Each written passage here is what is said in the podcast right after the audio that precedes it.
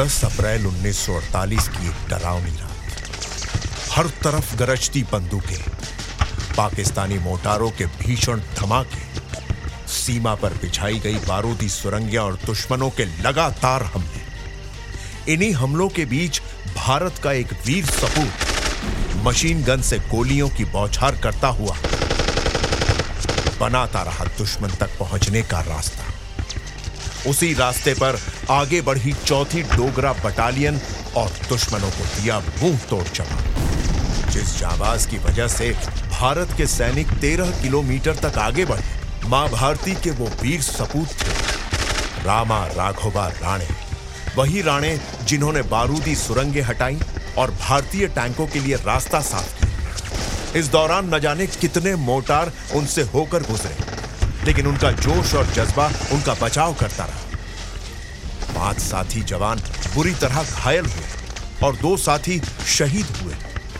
मगर राणे को समय आँसू बहाने का भी वक्त नहीं घायल तो वो भी थे, लेकिन लगातार जवाबी हमले करते रहे और सूरज के डूबने तक हटा दी तमाम मौत की बारूदी सुरंग। ये सुरंगें बिछाई थी पाकिस्तानी कबाइलियों।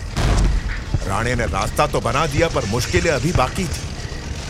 भारतीय सेना के टैंक आगे नहीं जा पा रहे। राणे ने रात भर जागते हुए टैंकों के लिए भी रास्ता बनाया काम अगले दिन तक जारी रहा। उनके साथियों ने लगातार 12 घंटे काम किए। सिर्फ़ इसलिए कि कश्मीर के नौशेरा के आगे का क्षेत्र घुसपैठियों के कब्जे से छुड़ाया जा सके। यह कहानी है 8 अप्रैल 1948 की। पाकिस्तानी कबाइलियों ने नौशेरा के झांगर पर कब्जा कर लिया था।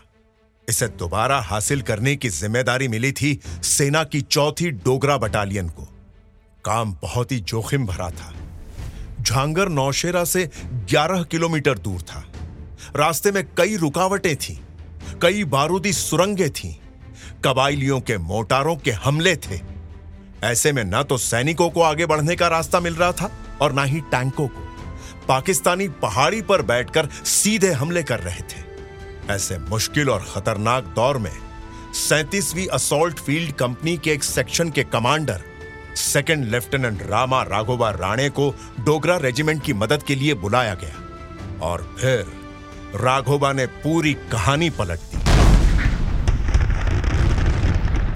रामा राघोबा राणे मौके पर पहुँचे। हालात का जायजा लिया और काम पर लग गए सबसे पहले एक टैंक के पीछे छिपकर रोड ब्लॉक को ब्लास्ट से हटाना शुरू किया। बॉब हटने तक राणे ने काम खत्म कर दिया। फिर अगले दिन मुँह अंधेरे काम शुरू किया और दोपहर के तीन बजे तक लगे रहे। इस बीच एक घुमावदार रास्ता तैयार था जो सुरक्षित था और इससे टैंक आगे जा सकते थे। जैसे जैसे सेना के जवान आगे बढ़े, रामा राघोबा उनकी अगुवाई करते रहे। रास्ते में कबाइलियों ने चीड़ के पेड़ को गिराकर रुकावट डाली। राघोबा ने टैंक के धमाके से पेड़ को उड़ा दिया। सैनिक आगे बढ़े। शाम ढलती जा रही थी और रास्ता ज़्यादा घुमावदार होता जा रहा था। कुछ ही आगे दुश्मनों ने पुलिया उड़ा दी। अभी राणे पुलिया का कोई विकल्प तलाश ही रहे थे कि दुश्मनों की मशीन गने गरजने लगी। राणे ने रास्ता बदला और आगे बढ़े। रात होने को थी और सामने कबाइलियों ने एक साथ चीड़ के पाँच बड़े पेड़ों को गिराकर रुकावट डाली थी। उन पेड़ों के नीचे सुरंगे थी, जिसमें बारूद भरे थे। दोनों ओर से मशीन गनों की गोलाबारी थी। रुकावट को दूर करना कठिन था।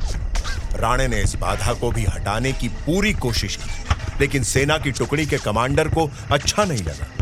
तो रास्ता बदलकर सुरक्षित ठिकाने पर पहुँचने की बात। हुई राणे बेचैन। वो सुबह पौने पाँच बजे ही उस रास्ते की रुकावट हटाने चल पड़े। दुश्मन के हमले जारी थे। दुश्मन के साथ टैंक भी तैनात थे, लेकिन राणे डरे नहीं। उनका मनोबल तनिक भी कम नहीं हुआ। सुबह साढ़े छह बजे, करीब पौने दो घंटे की मशक्कत के बाद उन्होंने वो रास्ता साफ़ कर दिया। अब अगला हज़ार गज का फासला विस्फोटों से ध्वस्त तटबंधों से भरा था। राणे अपनी टुकड़ी का हौसला बढ़ाने में लगे थे और अपनी टुकड़ी के सामने बहादुरी एवं हिम्मत की मिसाल रख रहे थे, जिसके दम पर उनका पूरा अभियान उसी दिन सुबह साढ़े दस बजे तक पूरा हुआ। अब सशस्त्र टुकड़ी को तो निकलने का रास्ता मिल गया, लेकिन राणे यही नहीं रुके। वे और उनकी टीम ने सत्रह घंटे काम किया और नौशेरा और राजौरी के बीच चिंगास तक पहुँच गए। आठ से ग्यारह अप्रैल के बीच जो रास्ते बनाए, उनकी वजह से भारतीय सेना राजौरी तक पहुँची। इस पूरे अभियान में 500 से ज़्यादा पाकिस्तानी मारे गए और हज़ारों घायल हुए। भारत के जवान बरवाली रिज से पाकिस्तानियों को भगाने में कामयाब हुए और उस पर कब्जा किया।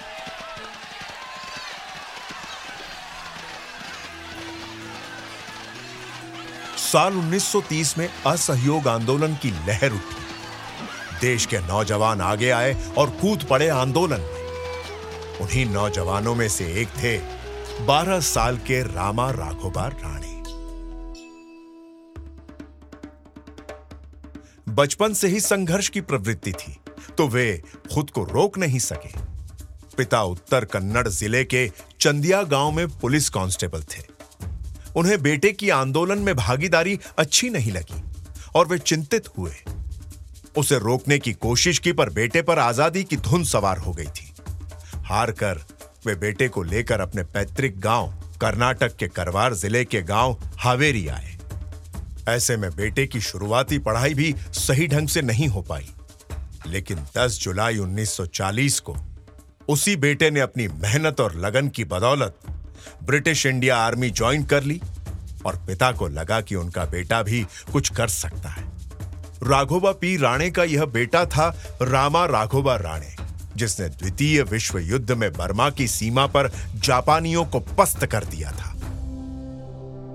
रामा राघोबा के भीतर कुछ कर गुजरने की चाहत तो थी ही तो उन्होंने भारतीय सेना में जाने का मन बनाया। 10 जुलाई 1940 को वो बॉम्बे इंजीनियर्स में आ गए और अपने बैच के सर्वोत्तम रिक्रूट चुने गए। इस पर इन्हें पदोन्नत करके नायक बना दिया गया तथा इन्हें कमांडेंट की छड़ी प्रदान की गई। इसके बाद रामा राघोबा राणे लगातार सेना को अपनी बहादुरी, अपनी नेतृत्व क्षमता तथा अपने चरित्र से प्रभावित करते रहे, जिसके फल स्वरूप इन्हें सेकंड लेफ्टिनेंट के रूप में कमीशन ऑफिसर बनाकर जम्मू कश्मीर के मोर्चे पर तैनात कर दिया गया। पाकिस्तान के जवाबी हमले को नाकाम करते हुए नौशेरा की फतेह के बाद भारतीय सेना ने अपनी नीति में परिवर्तन किया और यह तय किया कि वो केवल रक्षात्मक युद्ध नहीं लड़ेगी, बल्कि खुद भी आक्रामक होकर मोर्चे जीतेगी और इसी से दुश्मन का मनोबल टूटेगा। 1948 में पाकिस्तान की तरफ़ से हुए कबायली हमले में राघोबा वीर से परमवीर हो गए। ऐसी बहादुरी, ऐसी देशभक्ति, बेहतरीन रण कौशल और साहस कि दुश्मन बहत्तर घंटे प्रयास करता रहा, लेकिन राणे को हिला नहीं पाया। नौशेरा सेक्टर के झांगर को 18 मार्च 1948 को भारतीय सेनाओं ने वापस हासिल कर लिया। सेकंड लेफ्टिनेंट रामा राघोबा राणे ने जिस बहादुरी, धैर्य तथा कुशल नेतृत्व से अपना काम पूरा किया और भारत को विजय का श्रेय दिलाया उसके लिए उन्हें 21 जून 1950 में परमवीर चक्र से सम्मानित किया गया। यह पुरस्कार उन्होंने स्वयं प्राप्त किया। हम ऐसे वीर को बार बार नमन करते हैं। जय हिंद।